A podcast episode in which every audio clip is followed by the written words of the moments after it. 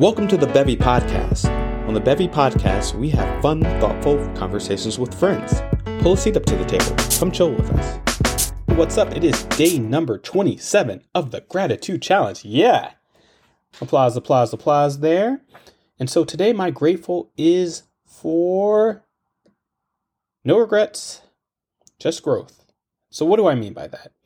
So, on the Today Show, there was a therapist who shared an open letter to, quote, the aging millennial 30 somethings full of regrets. I don't think I've ever seen millennial and aging and 30 somethings quite put together like that, but I think think we got the message. She had an open letter and I'm going to share one of these things that she shared or he shared in the open letter. I'm actually not sure who this therapist is, but shout out to you. They're not identified in the post. But it says, Dear middle aged millennial, when you were 22, the idea of turning 40 seemed like a foreign concept. You thought you'd have life figured out by the time you turned 30. Now you're past that, and there's still so much uncertainty and, and anxiety. Quote, things get easier when you get older. You stop caring. That's what your elders told you. But watching your face get a little droopier each year, that constant backaches and crackles in your joints, the burden of student debt, bills, and cost of having kids, it's hard not to worry about these things. And I would just add here, not only for millennials, but for anyone, right?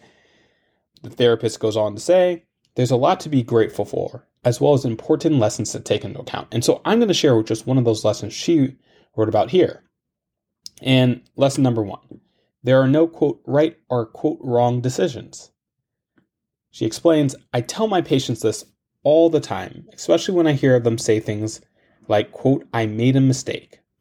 But what really matters are the decisions you already made. You can't backtrack if you're unhappy about your choices, but you can pivot to get closer to where you want to be. Learn to forgive yourself and don't think of the decisions you regret as mistakes. Think of them as events that taught you something about yourself and what you really want in life. I'm going to go back to that because I think that's really important. Think of them as events that taught you something about yourself and what you really want in life. Also, take some time at the end of each day to reflect on moments, both personal and professional, where you made yourself proud. So, look, I don't know how this resonates with you. I think it's actually very good and wise insight, which is why I'm sharing it here on my platform. Because oftentimes I think we have or can have a tendency to see things in very stark contrast, right or wrong.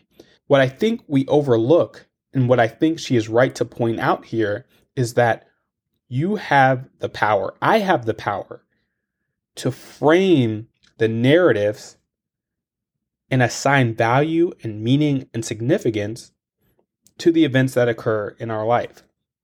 Now, I want to be clear, and it's not to say that you should be Pollyannish. I'm not saying that. I'm saying that sometimes we tend to discount that power we have. So, here's to learning to forgive yourself. Here's to thinking of those events that you have taught yourself to think of as mistakes. Here's to you thinking of those as moments when you learned more about yourself. That that process is lifelong, and that's one of the real joys of the journey. So that's what I have for you today. Please don't forget to send us some love by clicking on the support the show link and staying in touch with us on social media. Until next time, take it easy. Peace.